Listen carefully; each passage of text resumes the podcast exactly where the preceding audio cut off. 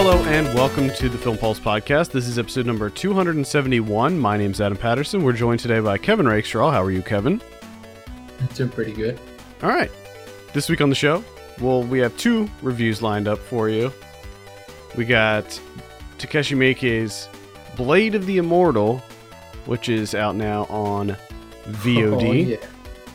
And we also have Good Time. This is directed by Benny and Josh Safdie. That's also now available on VOD, so you can check out both of these movies immediately. We'll also be going over some new releases, what we've been watching on the watch list, video on demand, Blu ray stuff.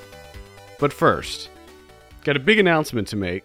We're doing a new thing on the site. This is launching as you're hearing this. So today, when you when you're listening to this, it will have it will be live.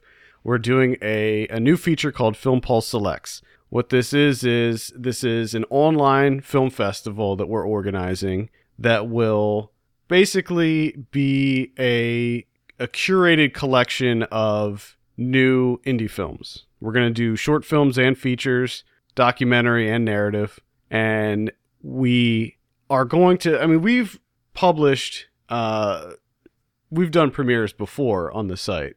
And what I want to do is more of them. I want to do more not just premieres but just have an outlet where independent filmmakers can show their their films and not have to pay crazy fees to to get into a festival or you know get lost in the shuffle. This is going to be focusing on low budget and micro budget indies and we're going to get it all organized. We're going to give out awards. It's going to be a great time. I'm really excited for it. So, if you have a film that you are shopping around at festivals, be sure to go to filmpulseselects.com. All the guidelines are there, and there's going to be links to submit your films. We uh, are using Submittable and Film Freeway. So, whichever is your preferred method of submission, you can use either one and put it in. We're, we can not guarantee that all the films that we get are going to be in the festival because, we, like I said, we are going to be heavily curating this. It's it's going to be very specific. Uh, so, but by all means, submit your stuff. I, I really look forward to to seeing what comes in. So that's available now. Again, that's Film Pulse Selects. Uh, you can get there from our regular site at filmpulse.net or go to filmpulseselects.com. Everything's going to be interlinked and all of that stuff.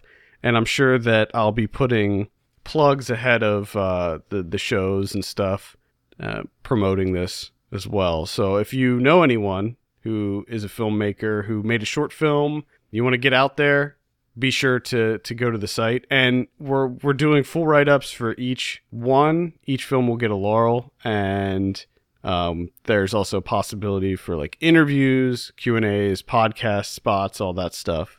Uh, also, one thing that I plan on doing for our Patreon subscribers, I plan on releasing the movies early for our Patreons. So Ooh. we're going to have a, a release schedule for the movies, and then any of our patrons will be getting those releases early. Uh, I ha- I didn't even know. yeah, that's that's still in the early stages. I don't have that as a perk just yet on the Patreon page, um, just because the we're so early in the launch of this. I want to make sure that I have all my ducks in a row with the actual festival before we start getting into those things. But that is something I plan on doing. We're also going to be starting up a newsletter that goes along with this that will highlight upcoming releases, contain it'll contain interviews and things like that. So you can look forward to uh, getting that as well. That you can sign up for on the uh, the website. There's a link in the sidebar where you can just pop in your email. You won't be getting any kind of spam from us. We won't do that. We won't bombard your inbox with newsletters like every day or anything like that. I'm thinking like maybe weekly, but most likely like a, a bi weekly or even a monthly thing for that. There you go. I would say I would go monthly. It's just yeah, I mean it's just That's just my two cents. it's just too much. Like uh I get some emails that are like weekly newsletters and stuff and you just after a while you just delete, you know. So it, yeah, they, it won't be bad. So you again, you can sign up for the newsletter right now on our website. Just go to filmpulse.net. It's on the sidebar. I believe it's the last link uh, on the sidebar right now, but you'll see a little email thing there. You can just plop it in and stay up to date on all the releases that we have planned for this new platform. Let's get into our first review of the day. I'm thinking Blade of the Immortal. Sure. Why not? Yeah, let's do let's do Blade of the Immortal. So this is uh, directed by Takashi Miike. This is his 100th film. Oh, that's insane. Yeah, it is. It's insane to Oh think my it's goodness, I just saw the poster for the first time. yeah. This Which which one? The one that's on IMDb. yeah. What a badass poster, huh? Oh my. Oh my goodness. Yeah, I want it. That is ridiculous. I want it. I want that poster real bad. I have a synopsis here for this. Manji, a highly skilled samurai, becomes cursed with immortality after a legendary battle. Haunted by the brutal murder of his sister, Manji knows that only fighting evil re- will regain his soul. He promises to help a young girl named Rin avenge her parents who were killed by a group of master swordsmen led by ruthless warrior Anotsu. The mission will change Manji in ways he could never imagine. The 100th film by master director Takashi Miike. 100 films. I- It's so wild. Like I remember, I remember way back in the day when we first discovered him, and I'm wondering how many he had by that point. Probably 50. I love the fact that I just looked this up that he is one year younger than my father. Yeah. there you go. So, He's made a hundred. so, so next time you go home, you can go, Dad, Takashi Miike made a 100 movies and he's a year younger than you. What have you accomplished with your life? Just stick it to him. oh my god. Mm, Uh, yeah, I think I think we probably got into him. Maybe he he probably had 50 under his belt by that point. well, that's the thing. Like you said, I I hunted them up right now. There are so many movies that I didn't even hear anything about. Yeah, I think uh, maybe The Lion Standing in the Wind. Never heard of it. Uh, Yakuza Apocalypse. Maybe you no Terra Formars. uh, t- uh, Yakuza Apocalypse we reviewed on the site. So yes, you heard of Yakuza Apocalypse. See, that's the other downside of making a hundred movies. Not all of them are memorable. We liked that. That was the that was the yeah. one with Uh, uh, the one with the, the, the the person in the suit. frog, yeah, yeah. the frog suit. yeah. There we go. Okay. I think I think maybe we hopped on the the Takashi bandwagon when Audition came out. Prob- probably around that time. I think we were even before that. I I don't know. I mean, I'm looking at what he released before Audition, and I don't know if I saw any of these. We, we were getting, we were getting things from eBay. Came out and we were super stoked. Yeah, I mean, I I, I It just was right around the time that we just started getting into yeah, because I remember I remember I bought I bought the Dead or Alive trilogy in like it was on, on eBay and I got all three Dead or Alive movies and then what was the other one that he released? Oh, City of Lost Souls. I was a big fan of that one. Mhm. That one was awesome. and and I picked up uh, Ichi the Killer. Yeah, but that was It's ridiculous. yeah. Ichi was after that was after audition because audition was ninety nine. 1999. Yeah, Pretty serious. Happiness of the Katakuris was 2001. Agitator, I remember that one. That was 2001. So that that's around those movies are are when we got into it. Like the I'd say 99 Yeah, you're right. 99 to 2002, 2003 cuz Gozu was 2003. Honestly, I, I don't maybe I'm biased or maybe I have some nostalgia for it, but I still think that that era was those were his best movies, I think. Graveyard of Honor. Oh yeah. This is him going back to the samurai film. He's done quite a few samurai films over the years. Did 13 Assassins, which was uh, pretty great. And uh, this, Oh, 13 Assassins is unbelievable. yeah, That movie is unbelievable. yeah. I mean, I, I still think Audition is my my favorite of his, but you know, yeah, yeah, Harakiri. What did you think of uh, Blade of the Immortal? I love how ridiculous it is. I appreciate that. Like right off the bat, this movie's just ridiculous. Yeah, it definitely it definitely plays up the humor pretty early on, so that you know this is not an entirely uh, serious endeavor yeah, that we're about which, to be getting into. Which is interesting because when the way that it starts off, it's the it's the black and white. It's you know it's a period piece. It the way that it's shot looks it looks like an old time samurai movie. I mean, it feels very much like an old old time samurai movie but you have that humor in there. And then you have pretty early on, within, you know, 10 minutes maybe, of this guy killing hundreds of people. Just hundreds. Yeah. Just well, it, an absolute massacre. Is it is it more than a hundred? Because don't doesn't he get the nickname? Doesn't he get the nickname? And it's like the hundred man killer, the hundred killer, the yeah. hundred killer, the hundred yeah, killer. He just like it's and I mean, that's the way that it kicks off. Oh, yeah.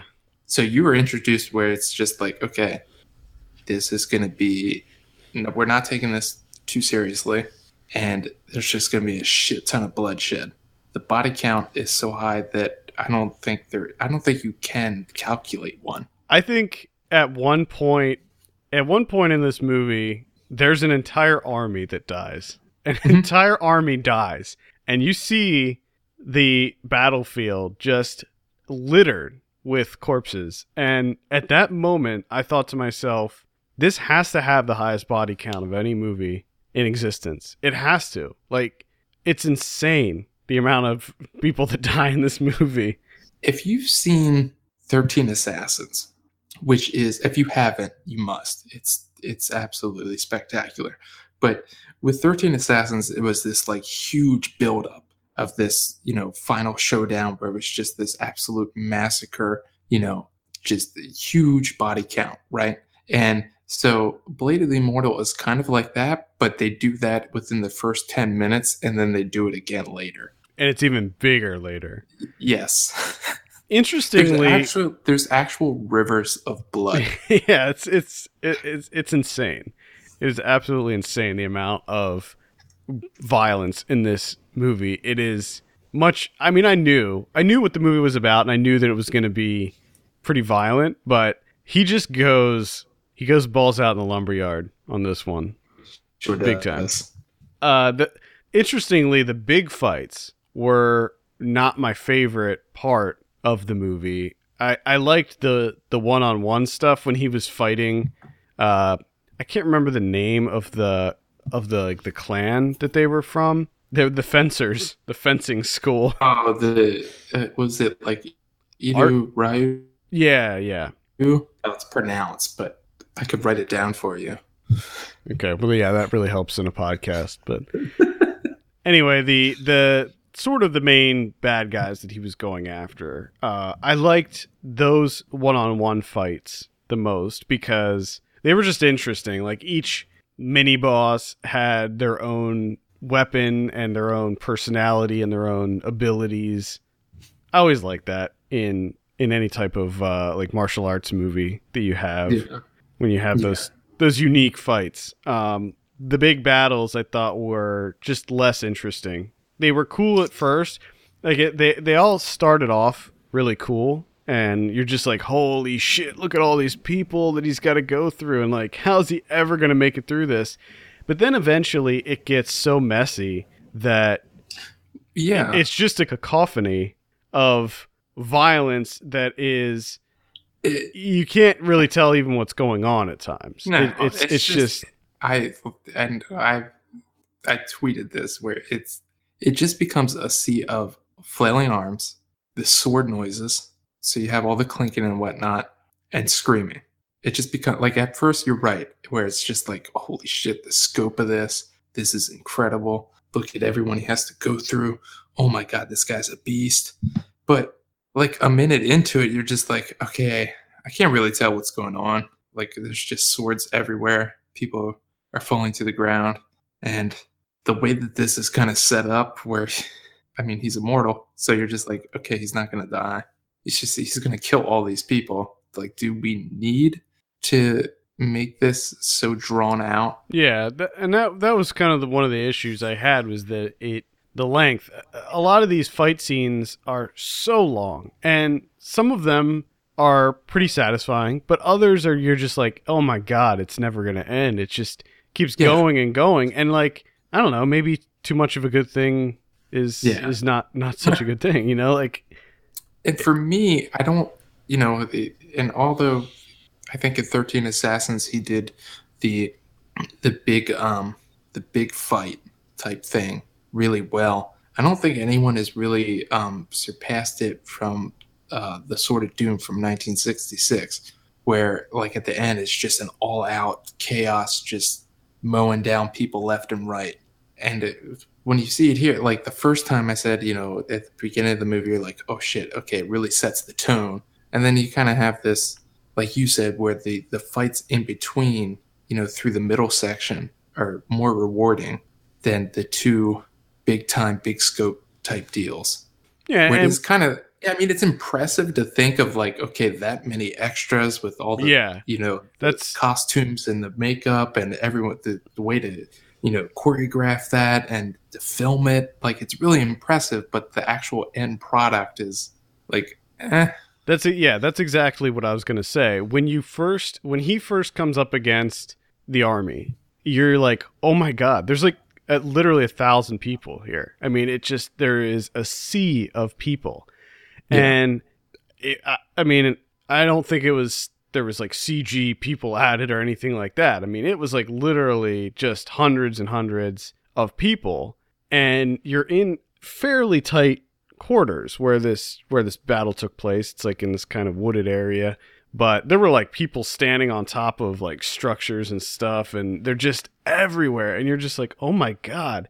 And then sometimes there were a few moments of clarity in the battles where you kind of get to see the scope of what's going on. And that was impressive. The fact that they had so many people involved in this, involved in shooting this, and like each person, you know, I'm sure had their own specific role. Like guy number 347 that gets his face slashed off. But it, it all it all worked together nicely, but it was like like we discussed before, it was just it was so long, it was so drawn out, and a lot of times it was it was difficult to even really see what was happening.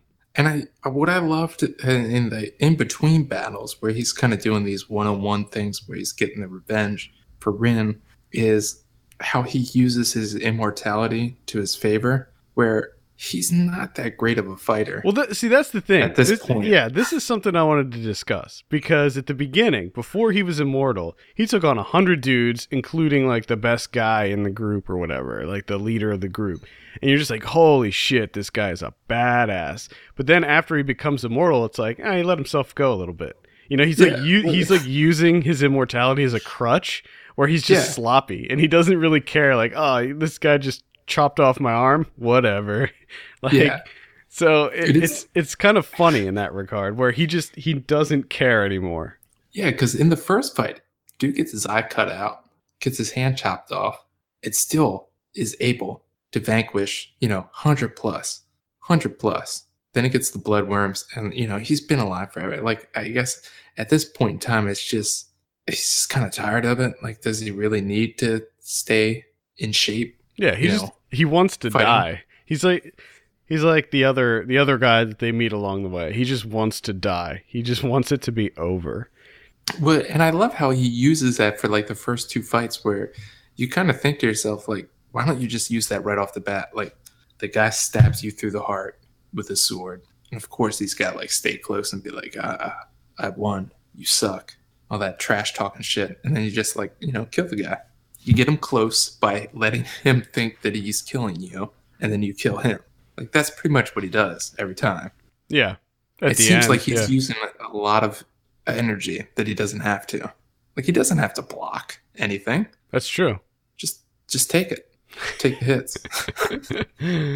oh my god, he he gets do- uh he gets I do love the, the one fight that he gets like all of his limbs cut off. Yeah.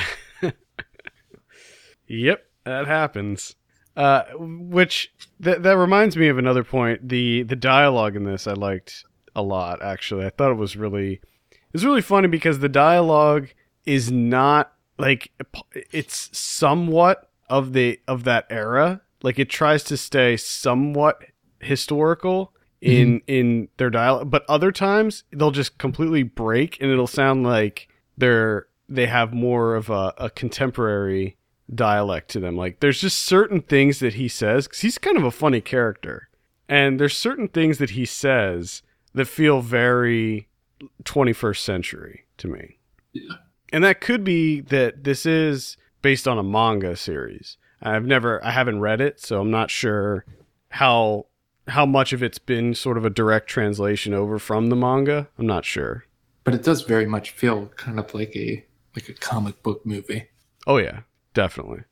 It, this just made me think like I would love to see a live action Samurai Champloo movie. Like I feel like they could do it and have it look really cool and not just don't have it be like a lot of these live action anime adaptations where they try to make it look a lot like the anime and it just feels like silly and kind of cartoony. Like I feel like if Yeah. they if they made Champloo look gritty Well, and real, I think it'd be cool. That's the other thing about this movie, which was it's really interesting to see from uh, a lot more at the beginning, like through the middle, kind of, and a lot more at the end, where it has this really, it has this classic feel. Like the cinematography, this looks like a classic samurai movie, mm-hmm. where like it is artfully done Yeah. but it is completely ridiculous which Yeah. is just a really it's really interesting to see that like contradiction of just being a, a comic book movie where it is just balls to the wall ridiculous amounts of cgi blood which the cgi blood in this actually didn't look too bad comparatively speaking I thought it looked good. of- Yeah. yeah from a lot of the other movies that we've seen and then to couple that with you know the classic uh, cinematography that you usually see. I thought that the story was pretty ridiculous. The the I, I like revenge stories, and I thought that that aspect of the plot was fine. But just if you take a step back and look at what caused the revenge to need to happen, you're just like, what? This guy's going around to all the dojos and trying to fight and kill all of the the people in the dojo so that his fencing school can be the best one. Is that is am I did I misinterpret that or was I mean, it's did I kinda- miss something there? No, it's kind of it's a lot like uh, because isn't that pretty much the basis of Yip Man? Sort of, yeah. like they're going around to do they like, and, and that's kind of like the thing. You have all these schools of samurais, right? So if you th- if you want to showcase that you're the best, obviously you're gonna have to walk in, waltz into you know another samurai school and be like, all right, I challenge you, take down all the competition. Who's left? You. But it it did feel kind of lacking in that sense where they touch upon it a little bit, but they never really seem to delve below surface level of like, okay, this girl wants revenge. What's the cost of revenge? But they don't really do anything there with that because it's just like they, they you know, thousands and thousands of people die so they can kill one person, Yep. And even then, it's like, yo, I mean, it's the story's not good. Let's just be honest. It's not a good story. It's no, it's it's really kind of base level. You're really in it for the for the action in this. yeah. Which is to be fair, is almost it's almost nonstop. It's almost unending amounts of action. So I think that for me, the biggest thing would be you can make it a little bit tighter, a little bit of a leaner runtime, because they spend a lot of time, like, you know, the in between fight, you know, discussing revenge and stuff, but they never really go anywhere with it. They never really dig deep. Yeah, I mean they, they whole- they started developing the relationship between Manji and Rin, and I thought they did a decent job of that. Where she was, she basically looked exactly like his his daughter, so he sort of took a liking to her. Or yeah, I'm sorry, his sister, and uh, so he took took a liking to her. It was played by the same actress Yeah. and that's why he d- agreed to become her bodyguard. Now, Which, why wouldn't you? I mean, you're immortal. I mean, well, yeah, this- what else is he gonna do? He's just hanging out in a crappy shack doing nothing, Eating jerky. doing nothing with his life. Stick. Yeah, of course. I mean, he's been alive for uh, like what, fifty? Tacked on to the original, life. he was probably like thirty when he died. It's been like eighty years. Yeah, yeah. What I read something about that he had to kill, and, and I might have missed this when I watched it, but I read that he has to like kill. Yeah, he must defeat a thousand evil men to free himself. Was that in Um, there? Did I miss that? I didn't see it anywhere in the movie. Maybe that's in the original, uh, in the manga. Yeah, because in the movie, the only thing that, that is that poison that the guy got from Tibet that weakens the bloodworms, Mm-hmm. and that if you use enough of it, but it really had no discussion of like any other way of freeing yourself from this curse. Yeah, it's it's, it's just inter- uh, maybe that must be something in the manga then. It has to be because they didn't really get into it in the movie.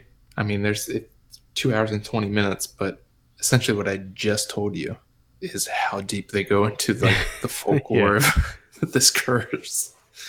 I was never But really sure of the motivations of the the woman that cursed him either, Yeah, like and, and, and I wasn't really sure how her powers worked because she just seemed to be able to teleport wherever she needed to be, and she seemed to she seemed to be all knowing. Like she knew maybe there was some sort of connection with the bloodworms or something where she knew exactly where they were and what they were doing and how to get to them.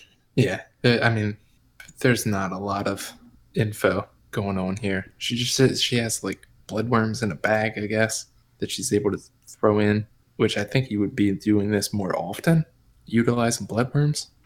Maybe I don't know. Maybe Like, maybe there's a limited supply of them. I don't know. You know, if you're fighting, I think if you were trying to fight evil, you would utilize bloodworms a little more frequently. Yeah, you, you just got to be careful though. You got to make sure you're giving them to the right person, because I feel like bloodworms in the wrong hands could be a disaster. Oh yeah, definitely. But then you have the Tibetan poison, so should be able to offset it. And you would think that she knows about the Tibetan poison. She can teleport everywhere. Yeah, I don't know. There's so many questions, so, so many, so many interesting questions around the logic behind the logic and lore of Blade of the Immortal. Yeah, which let's be honest, Takashi Miike is not. He doesn't give a fuck. not. He's like, he's not. He's not one for like. Okay, this needs to be reasonable. yeah. We got to utilize some logic here. I, I I'm just the the I just had visions of Ichi the killer, the the ejaculate, and that. Yeah, I Uh. mean, I mean, it's it's Miike, and that's kind of what you want going in. You're like, I want this to just be out outright ridiculous, and it is, especially the way that it ends with that last line and then like the music cue. Yeah, it was awesome. Yep, it was awesome. I had a good, I had a pretty good time with Blade of the Immortal. Uh, I didn't love it. I expected to love it, but I still think it was uh, solid and worth a look. Uh, I think I will score this one a seven out of ten.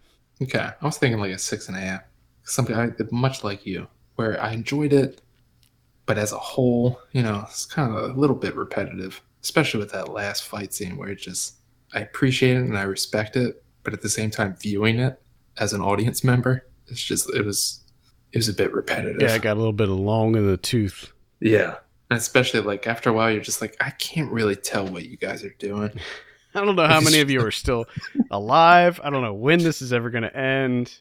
You're just you're all getting slashed, And they all look- just- See, the thing was like all the soldiers, they, they all kind of looked the same. Like they all had the same outfits, and many of them had the same haircut. They all had Yeah. swords, so there wasn't a whole lot of variety in the enemy types there. Yeah. He was just And, like, mowing through all- them, and and they're all terrible. yeah, Like they're just terrible. they're all scared is- shitless.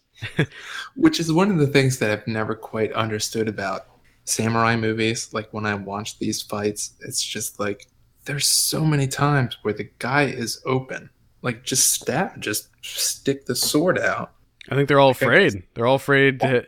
I think there's either like if they're afraid or there's some sort of like like rules like a to code. combat. There was yeah, he actually it's just like he actually Yes. um in the movie he comments on that. He goes, "What? You're all going to attack me at once or something like that?"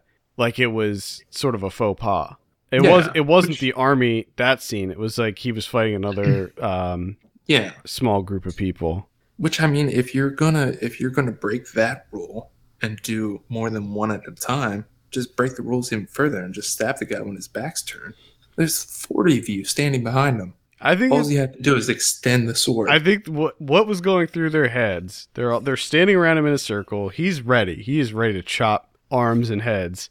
And you're one of the soldiers in the circle, and you're thinking, "Well, I'm not going. He can go. I'm I'm not going. He's. I know if I go, he's going to cut me. I'm not going.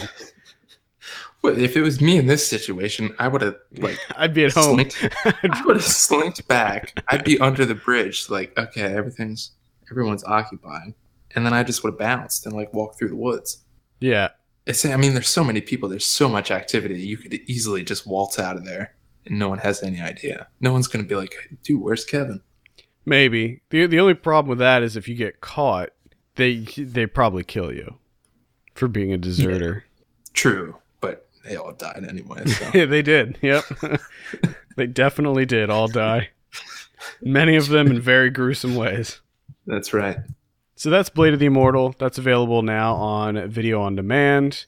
Uh, I I rented this on iTunes actually. You can you can see it on there. It's like seven bucks or something in HD. So give it a look. Let's move on and talk about Good Time. This is written and directed. I'm sorry, it's directed by Josh and Benny Safdie. It's written by Josh Safdie and Ronald Bronstein. I have a synopsis here. After a heist goes awry, a bank robber spends the night trying to free his mentally ill brother from being sent to Rikers Island prison. Stars old Robert Pattinson. Oh yeah. Benny Safdie's in there. What a performance by him, by the way.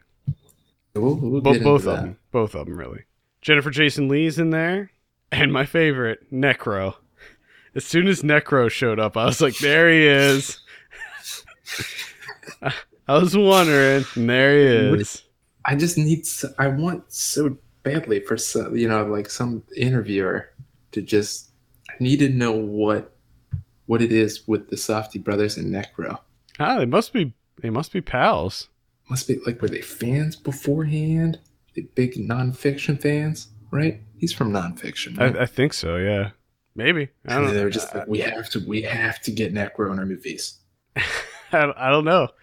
I don't know what it is. I appreciate that he's there though. So, good time. I loved Heaven Knows What when that came out.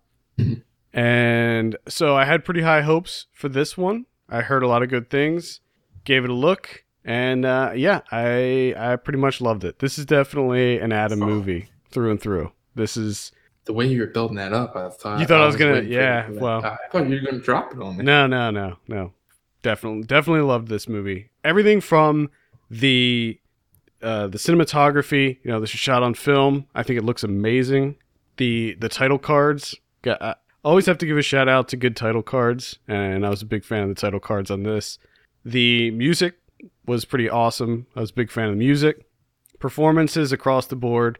Uh, f- it felt, you know, it, it felt like heaven knows what. It it definitely had that same vibe to it, where everything you have this kind of hyper real environment where a lot of the actors seem like non actors. Uh, I don't know if they. I feel like some of those people had to be non actors I wouldn't be surprised.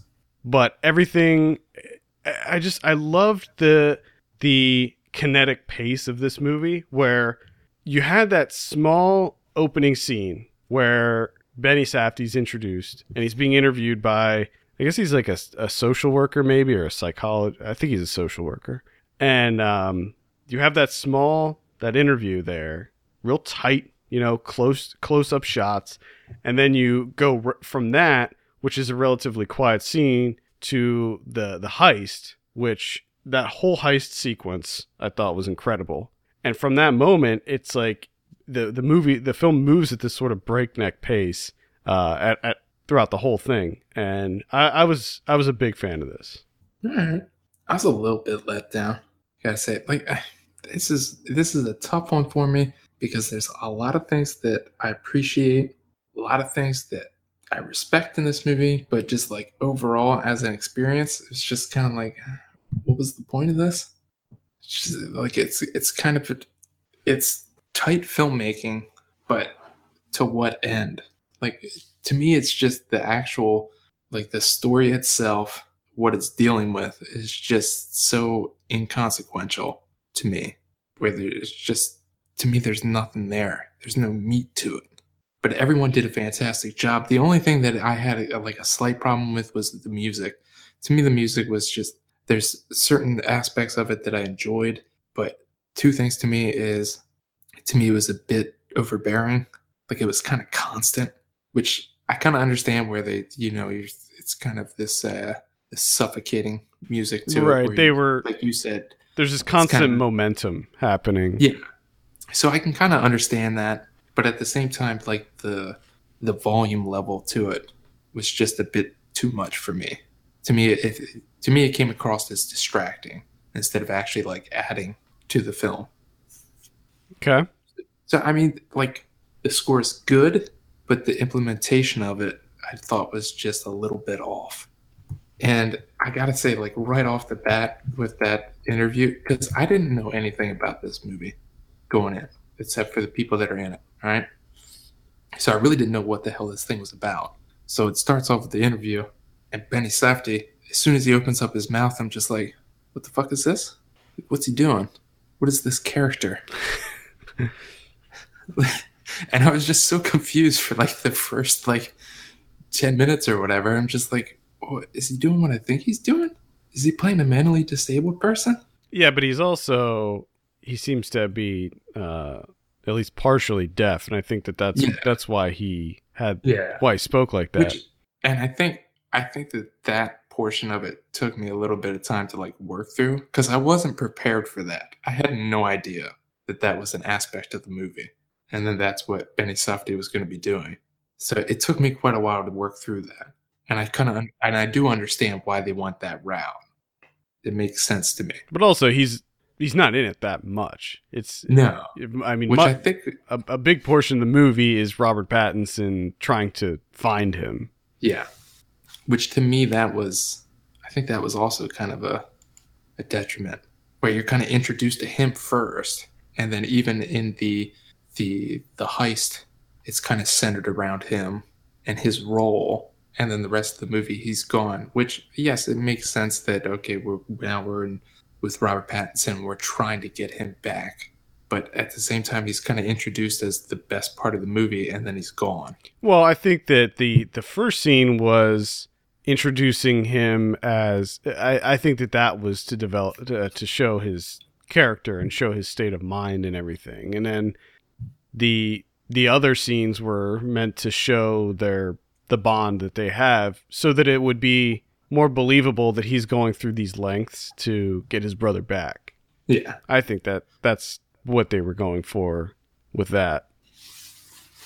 I do love that. Uh, so, so there's there's a case of mistaken identity that that happens, and I love that they that he grabs who he believes is his brother brother, but it's it's played by uh, Buddy Duress or Duress Yeah, Because- I was so happy. because I I literally get the two of those mixed up uh, all the time. So I thought it was so perfect that that he was he played that character, Yes, but I also thought that he was he was awesome, and I think that dude is is great in everything he's in. Buddy Duress is like a he's a fucking superstar. He was so the he was like- so funny in this too, All three, yeah, and that was the other thing. Like I was thankful that there was a solid amount of comedy in this. I, I, I would definitely wouldn't call it a comedy by any stretch. It's pretty no, it's pretty dour, but uh, I was thankful that there were sort of those moments, those those small moments of humor that that kept things from being way too dark and depressing. yeah, So I feel like Heaven Knows What was it was just such a downer. Like the whole movie, you just hated life after oh, oh yeah, Heaven Knows What, and then this one, it, it's it's pretty horrible. A lot of the things that happen in it, but there were at least a few moments to to brighten it up a bit. I would say emph- emphasis on few, Yeah, very few. they're there. You just have you have a big time manipulator in Connie, which a pretty solid performance from Robert Pattinson. I mean, pretty much performances all around. Yeah, fantastic. Yeah, I mean Jennifer Jason Lee, very small role, but she she was perfectly cast for that role. Corey, her name was in the movie. She seemed high maintenance. And when, uh, Barkhad Abdi, Mm-hmm. it's good to see him again. Yeah, he's uh, that. That's what I said. I was like, well, I'm glad that he has a career. Like he's he's been in Two he's been in some good stuff. two big ones this year too. Yeah. Good Time Blade, Blade Runner Runner? 2049. Mm-hmm. Yeah, I'm glad to see that he continues to get work. That's I think that's that's great because I thought he was great in Captain Phillips. Uh, yeah, I uh, what was I gonna say? This was about Robert Pattinson. Oh, the thing I liked about Robert Pattinson's character Connie was that he was such a good social engineer. Like, you know, the, the whole movie is about him being put in these just bad situation after bad situation, and he's so clever that he always seems to figure out a way out of the situation that he's in, even though it may put him in sort of a worse position. I, I was I was I was so impressed by a lot of the the things that he did to get what he wanted or to to go where he needed to go. Hmm. He's a badass. He's a badass social engineer. I guess. I mean, I thought that, to me, a lot of the situations were a bit, just a bit too much for me. Where it's just like, well, I don't think this guy's that good. Like, I don't think Connie's nothing. Nothing you've shown me about Connie tells me that he's smart enough to make any of this stuff work. And I mean, ultimately, it doesn't. But he makes it work for far too long especially with like the you know everything in the hospital and then when they get out of the hospital. Yeah, it's just like i don't know. I thought for sure he was going to get caught in that in that scene, but yeah. I uh, think a lot i think you have to implement a, a decent amount of uh, you know suspension of disbelief here a little bit. But where it's just like yeah i don't think so but all right well, we'll i'll just buy in I'm gonna I'm gonna talk about it. I'll, I'll talk about it next when we go into the watch list. But uh, I read that this is sort of um, sort of a, a reinterpretation of of uh, Scorsese's uh, After Hours, which I watched this week. oh okay And if if you look at it in that light, you you can see the influence there because it's the, the there's a lot of similarities. But we'll get into that in a minute. Uh, See, that's interesting because, like, I'm coming at I have I've never seen that movie, so I'm coming at this from like I'm seeing it as a, a wholly original film. So if I knew that going in, like if I saw the other movie beforehand, that would definitely affect things because I wouldn't be seeing it. Obviously, I wouldn't be seeing it in this as like, oh, this is an original film. It's an original voice. It, it is. I mean, I don't think this is like an. This isn't like an explicit remake or anything like that. I think that it just follows a lot of the same sort of Yeah. beats, and I, I, I think that they they handle it really well. Um, the I want to talk about the cinematography. The uh, when when the heist scene takes place, I immediately knew like the the visual style of this movie was definitely something that was within my wheelhouse and the like the dye pack scene like when that happens Mhm. it was awesome I, I just loved everything how everything is just pink and red and sort of bathed in neon It does. I mean, it looks good.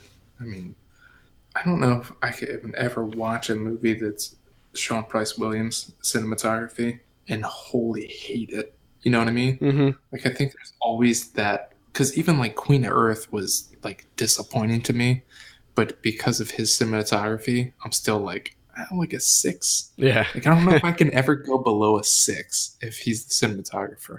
yeah I don't know if that's possible.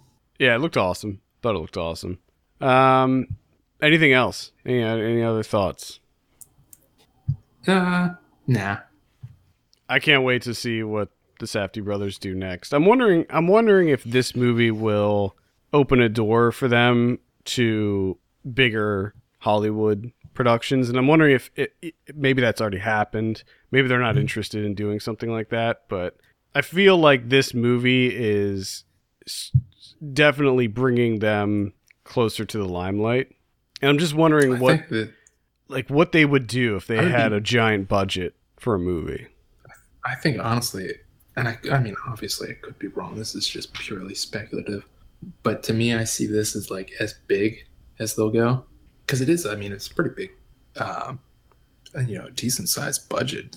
You know, you like a quarter of the film is helicopter shots. Yeah, I don't know what You know what I mean? Like, I don't know if I ever, ever like back when I was watching Daddy Longlegs in 2009. I, I don't know if I was thinking, you know, you know what? In 2017, they're gonna make a film with a shit ton of helicopter shots. Yeah, well, there's certainly maybe they used drones. Could have been drones that they used. Would have been could have been. would have been cheaper. I don't know. Though. I think I think you're right. Though. I think they are helicopter shots. Anyway, um, using that Pattinson money. I mean, I mean, cer- certainly this is their biggest production to date, uh, Oh, by, yeah. by a long shot. I mean, even Heaven Knows What was pretty small scale in comparison to this. There were a lot more special effects, and there was some stunt work done on this that looked really good, uh, especially that at the end. So I think it's Oh, yeah. definitely their biggest movie to date. I'm wondering, I really am wondering if they're going to go bigger with it. If if Hollywood's coming knocking yet, and if if they'll answer that door, and if so, what what they're gonna what they're gonna do with that. It'll be interesting to see. I, I, be I'm I'm really I'm really excited to see what they have coming up next because uh, between their last two movies, I mean, whew, they're hitting home runs for me. Yeah. All right, good time, Kevin. What are you gonna give it? I give it like uh, six and a half, seven. All right, I'm gonna go with an eight on this Seven? one. Oh, going with the eight. Yep. That's kind of what I was thinking for you. Yeah, pretty much pretty much loved it. Definitely one of I my figured. definitely one of my top movies of the year so far. I think I was, I think I was literally like five minutes into it, and I was just like, Adam loves this. It's so easy. Yeah, I mean, movies that you, it, it's very easy to pick out movies that I that I'll be into. Like you just you look at my top list on Letterboxd and stuff. It's I, I definitely have specific things that I like in movies, and it doesn't take much for me to to be into them. Uh, all right, let's move on and talk about uh, someone we're watching on the watch list. I'll kick it off. I'll segue into After Hours since since I uh, get, gave this a look. This was this came out in 1985. As I said, it's written. Uh, sorry, it's directed by Martin Scorsese. This one, and if you notice the posters for Good Time and After Hours, the good the, the poster for Good Time is very clearly a a take on the After Hours poster. Clearly, So this stars Griffin Dunne as this data entry guy. He's a word processor and all right, nice. yeah, just a word processor, you know, just a, a cog, just a cog in a machine. And one day he gets off work, goes to this diner, and he ends up having the, a chance encounter with this woman played by Rosanna Arquette, and they sort of they sort of hit things off a little bit. And she she gives him her number. He goes home and he's like, you know what? I'm gonna call this. I'm gonna call this lady. Uh, we're gonna see how this goes. So he calls her up and she's like, "Oh yeah, like come on, come on by my apartment." Because they, they had this conversation about how her roommate uh, makes these ceramic paperweights that are in the shape of bagels and cream cheese. Right. So he decides he wants one of these paperweights for all his papers. So he goes over to their apartment. Things get a little a little weird. He kind of gets spooked with Rosanna Arquette, and he comes with with an excuse and he leaves. And the the problem is he doesn't have a way to get back home because he was he took a cab there and his money flew out of the cab window, so he didn't have any money. He had some change, and he tried to get on the subway, but the there was a fare hike that happened, a fare increase, and he didn't have enough money for the subway fare. So hmm. He doesn't have any money, so he's stuck in this neighborhood in Soho, and sort of like Good Time, it's just one thing after another, after another, after another, and he keeps getting put in these like worse and worse and worse situations. So like he goes back to the apartment and Rosanna Arquette's dead. She killed herself after he left. And Okay. so he's like pretty shaken with that. And he tries to go find her roommate, and they're at this like punk club where they try to shave his head. And then he ends up meeting up with Catherine O'Hara, who plays uh, Mr. Softee truck driver, and she's kind of she's kind of cuckoo. And then Cheech and Chong come into play, and they play these like burglars. It's it's uh it's pretty weird. It's definitely out there. I'd Hmm. call it madcap. Ooh, I like any time that Yeah. is used. Mm-hmm. It looks. So I, I, now, now I'm wondering because Tommy Chong plays a guy named Pepe. Is that the reasoning of having Pepe the Frog? The L the, L, an the? LCD, yeah, or LCD, LSD.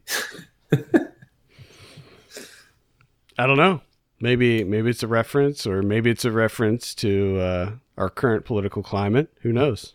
It's probably a reference to After Hours. It could be. Be my guess. Bronson Pinchot's in it for one scene. yeah. yeah. Sign me up. I'm in. He's only in it for one scene, but it's it's a good scene. Uh, the thing That's all I need to know. the thing that surprised me about this, there were there were a few surprises. I mean, the the film as a whole is a lot goofier and stranger than I expected it to be, and it's a lot funnier than I expected it to be too. Griffin Dunne is some of the stuff he says in this movie is absolutely hilarious, and his reaction to some of the situations that he gets himself in, it's just it's so good. Like it's just so good.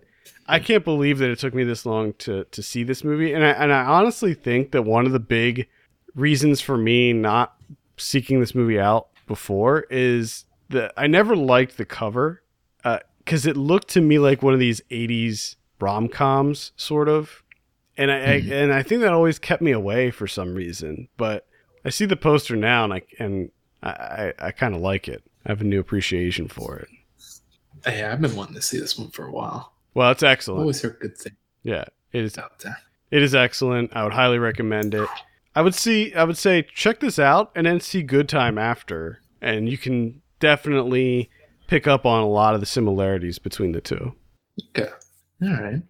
Uh, I only watched one other film. Been been uh, been putting in a lot of work with the TV stuff, with your with your Twin Peaks season three, and your and your new season of Stranger Things, and your new season of Curb Your Enthusiasm.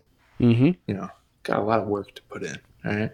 So I'm trying to make it work. But I was able to see what for me right now would be the top film of the year Oh, which would be A Bride for Rip Van Winkle, Japanese film. It's uh it's a doozy at three hours. talking three hour runtime here. It's quite a journey. We we deal with a lot of things. And the main character of this film, you know you're in a good three hour movie when you're towards, you know, like you're in the third hour, right?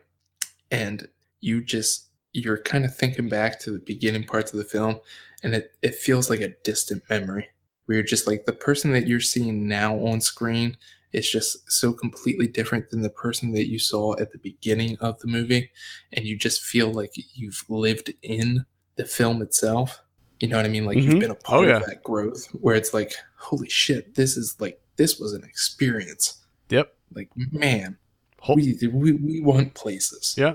Hold on, hold And on to that thought because that's exactly what I'm going to get into with my next movie. Okay. So that's what you have here. And this is just, it has everything in that three hours, too. Number one, you got two great performances at the center.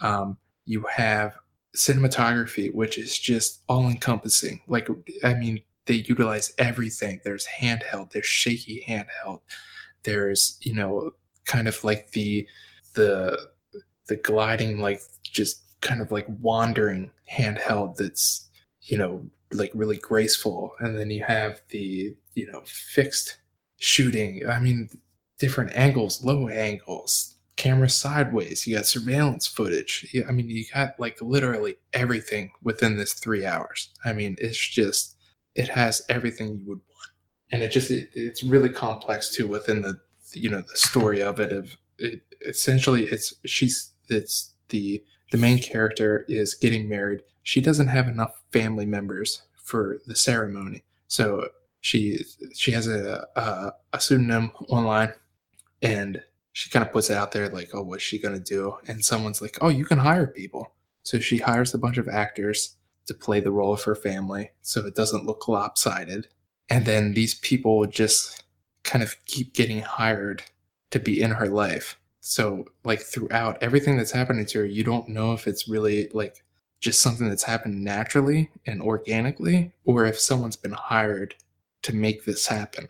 And it just kind of like all these things keep happening to her and keep, you know, pushing her in new directions. Is she doing the hiring or someone else? She she starts off with the hiring, But then other things happen? and then other things happen, and there's a couple of times where you have no idea, and it's never explained who who was hired, you know, or who did the hiring. Because there's a huge thing that like completely changes their life, and you don't know who who was hired to do it. Interesting. You don't know if these people just went rogue or if like someone else did hire Somebody she They hired hired somebody else. Yeah, like you have no idea. Like they provide all these services. They do so many things. That's interesting. I'm gonna I'm gonna have to give this a look. And then she ends up because she doesn't really have much much opportunities for work, so she ends up playing the role too. Like she's she goes to weddings and she gets hired out to do other things. So it just becomes this like bizarre network of people like not having real identities, just doing services for other people. Very interesting. Yes. Maybe- I thought so as well. A sign of things to come, perhaps. Perhaps indeed. So that's uh, a bride for Rip Van Winkle. That's Yeah. that's playing in limited release right now. I think. I think it's playing in. A tenor. I think it's playing in New York. Ten out of ten. Boom. You have a review for that up on the site as well. So if you want to read a written review, check it out. Uh, the the one that we'll circle back, and the one that uh, I was actually going to mention the exact same thing that you mentioned about character arcs and how the characters at the beginning of the film have completely changed in fundamental ways by the end. Uh, is three billboards outside Ebbing, Missouri Oh, you bitch. so this is uh, directed by Martin McDonagh. I was a fan of his previous films. I was a fan of Seven Psychopaths. I loved In Bruges. This one, uh, it it definitely feels like a McDonagh film. If you're familiar with those those two previous movies, it's uh, it's equal parts comedy and tragedy. So it it definitely blurs the lines between those two elements. Uh, it's about uh, Frances McDormand. If you're not familiar, this I think there's a lot of buzz behind this movie, but if you're not familiar, Frances McDormand plays a grief-stricken mother who, after the brutal murder of her daughter, she sets up she she purchases she rents these three billboards and on the billboards is a message basically calling out the police chief uh, for not doing anything to solve this this heinous crime that was committed. And when she puts up these billboards, it causes a big stir throughout the community. It's a small town where they live, and the police chief, uh, played by Woody Harrelson, is held with very high regard. People love him in the town. He's he's like a hero to them. And when you see him, you're like, he's a stand-up guy. Like we're not dealing with awful an awful corrupt police chief in in this. Like he's actually an amazing person. And so people are outraged that these billboards exist and it causes all kinds of uh, terrible and funny things to happen in this town. And just across the board, I'm not going to be surprised at all if this gets nominated for awards. Frances McDormand is absolutely incredible in this. Holy shit, just give her an Oscar now cuz her character is so funny and she, she's she's got this like she's just so tough in it, but at the same time there's these small moments that happen throughout the movie that are just so tender and and sweet in a way. Uh, same goes for I mean Wo- Woody Harrelson's incredible. Sam Rockwell's in it. He plays this sort of dopey deputy. Mhm. Uh, he has a huge character arc. He he turns out to be one of sort of the main characters of the film, and he's just just amazing. John Hawkes is in it. Peter Dinklage, Abbie Cornish, Caleb Landry Jones is in it, and he's incredible. Nice. All star cast here, and they're all every single one of them. Even like John Hawkes has a pretty minor role. Same with Peter Dinklage, Abbie Cornish, and Caleb Landry Jones. So they they all have pretty minor roles, but they all just knock it out of the park, and it's it's just an amazing film. Like I, I can't recommend it highly enough. It's it's one of these movies where when I came out of it, I was like, "Uh, it was okay. I, I liked it. Felt long, and then I, realized it's like less than two hours long. But it's one of these things where so much happens in that Mhm. in that runtime that it just it feels like you went through this epic journey with these with these people Yeah. and it's it's definitely one of my favorite movies of the year and i would highly recommend seeing it again three billboards outside ebbing missouri Uh, it is going to get a wide release i think um better. didn't you you said it was coming out in december Yeah, but even then, I, that's only at like one of my art house, air quotes, art house theaters. oh I really know they're getting it December 1st. Hmm. So I don't know. well hopefully it But gets hopefully it gets a wider release. Seem maybe it's like a just a slower rollout or something but holy shit i can't recommend it highly enough. It's it's great. Uh the other one that i'll mention that that was it for you right? Mhm. the the last one i'll mention this week was uh mayhem. This was directed by joe lynch. Briefly mentioned it last week but uh it, it hadn't come out yet and i didn't want to talk too much about it this is it stars uh, Steven Yeun from Walking Dead. You'll know him as Glenn from Walking Dead. He plays this kind of uh, office drone who slowly makes his way up the ladder, and he's in a pretty good position within his company. However, something happens where one of their clients, s- something falls through the cracks, and one of their clients basically gets burned, and he gets thrown under the bus for it and they fire him. And on the same day that they fire him, a virus is unleashed in their office building that causes everyone who's infected to. It, it basically uh, dampens, or no, it, it heightens the id and suppresses all the other aspects of their psyche. So it makes people, uh, all, all of their kind of um, inner thoughts and um, desires are they, they have no control. They have no self-control at all. So people are like you know having sex with each other and murdering each other and beating each other up and doing awful things because there's no like impulse control on these people. Yeah. so they the, the the building gets quarantined and they the CDC starts pumping in a vaccine or an uh, you know something to counteract the virus but problem is it's going to take like six hours for it to permeate throughout the building. So everybody in the building has to just deal with it and everybody gets infected. So th- that was kind of one of the interesting things about this is that even Steven Yeun and samara weaving who are the the two protagonists um, even they're infected so they so they're kind of going going nuts. And sort of like a revenge story where they're going up floor floor by floor trying to reach the top where the CEO is to confront him. And they have to get through all of these kind of murderous employees.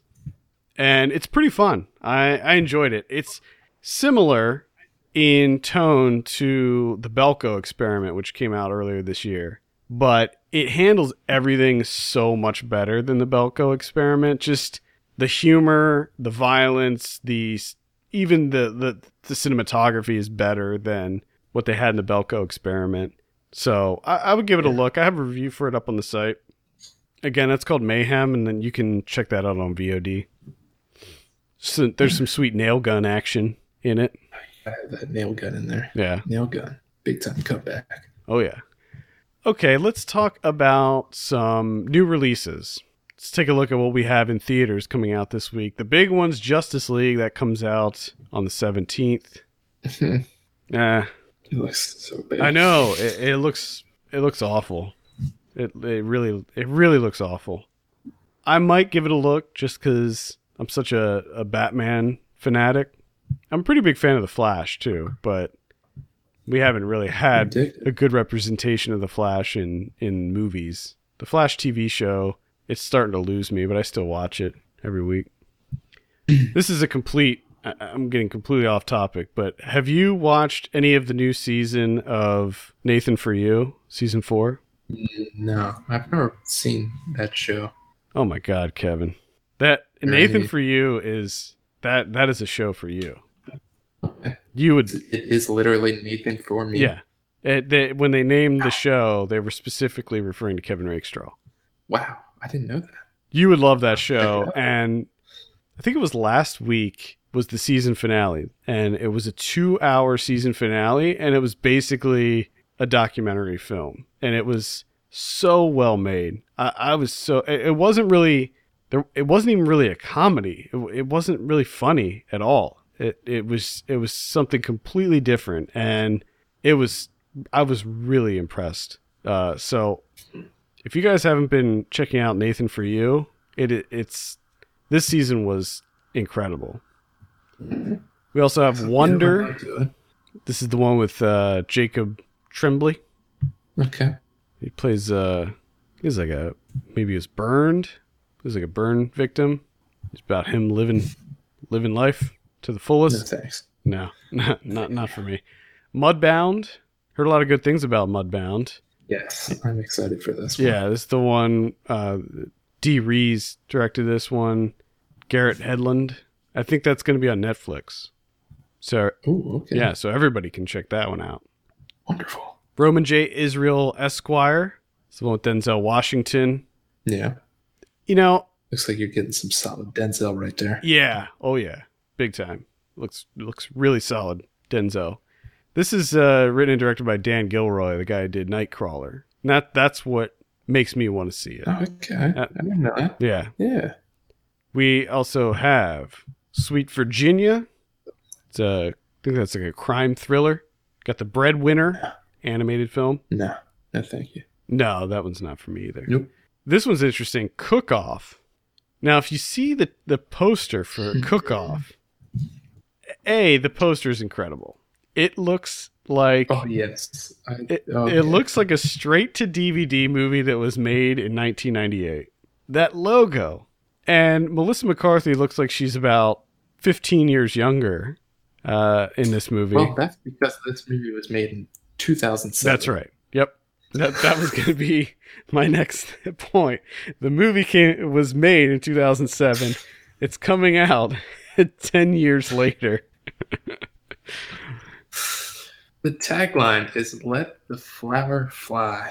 I don't know why this is like because you would think when when Melissa McCarthy hit her stride, like after Bridesmaids, I would say, and they and she started putting out tons and tons of movies. You'd think that they would they would nestle it in there, you know, Yeah, right when she's she's hitting her peak. something. I don't know what happened there. Uh, this is this looks so it looks so bad. I saw a trailer for it when I was trying to figure out what the hell it was, and it just looks oh my god, it looks awful. Let's see what else we have here. Almost Friends, uh, it's a, like a romantic comedy. Revolt, uh, it's a sci-fi movie. I think that's is that the one with uh, yeah, with Lee Pace. It's the one with Lee Pace. It looks pretty bad. Very generic. Mr. Roosevelt, indie comedy. I'm interested in that one. Destined, Big Sonia, Attack of the Killer Donuts. I'm going to go there with that one. Holy Air, A Better Man. Uh, and that's pretty much it. On VOD this week, we have It Happened in LA. This this is on the 14th. Devil's Whisper. And then on the 17th, we have Almost Friends and Jim and Andy, The Great Beyond. That's a Netflix documentary about the making of uh, Man in the Moon, Yeah. which feels like uh, maybe they should have released that like I don't know, twenty years ago when the movie came out. Yeah, yeah. It seems a bit odd. It, the, yeah, Man in the Moon came out eighteen years ago. What? yeah. Anyway, I think Mr. Roosevelt may also come out. I just don't have it on my list here, so I'm not sure. Blu ray this week we have Atomic Blonde. I know that we didn't do our our uh, scandal sexual misconduct talk at the beginning of the show, but I, I take it you heard that the one of the executive producers of that movie was uh, accused of some really awful things. I did not. He was straight up accused of rape. Um, Okay. And it from the details that I read, it seems absolutely horrific. So, you know, there's that, unfortunately. Uh, Wind River comes out. Arrow is releasing a Blu ray called George A. Romero Between Night and Dawn. So it's a three movie set that includes There's Always Vanilla, Season of the Witch, and The Crazies. So I guess it's the films he released between Night of the Living Dead and Dawn of the Dead. Yeah, all right. Yeah, I'd, I would check that out. Arrow always puts out good stuff. Let's see what else we have here. The The Incredible Shrinking Woman is getting a Blu-ray release from 1981. Funeral Parade of Roses from 1969 getting a release. No, hell yeah. Yeah, I think uh is it Cinelicious? I mean- yeah, Cinelicious Yeah. is putting that out. That movie's incredible. Hellraiser getting a steel book. Hell yeah, get that steel book. That's good. Diamond Yeah, edition. that's got a really cool looking. That steel book's pretty cool looking. The Psycho collection coming out. Four four uh four movies in that one. no thanks. Yeah, no. I mean, I like the original, but Yeah. He's just trying to suck you into buying the other three. I ain't gonna I ain't falling for it. I've never seen any of the Psycho sequels.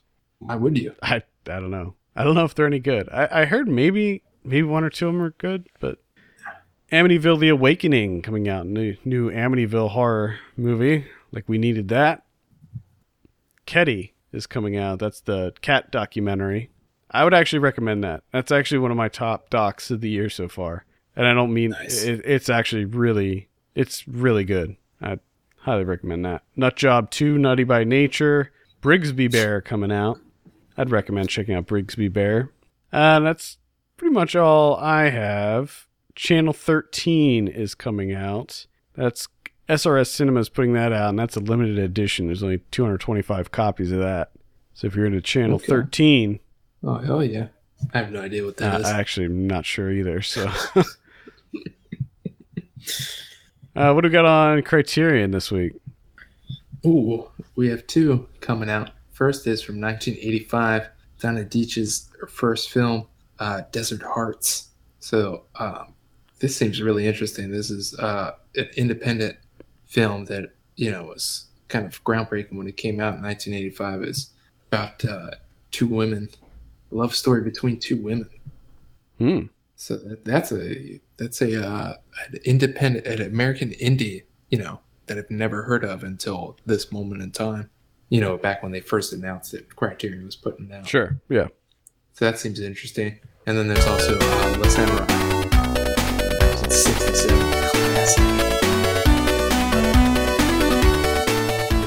Movie, that just exudes cool.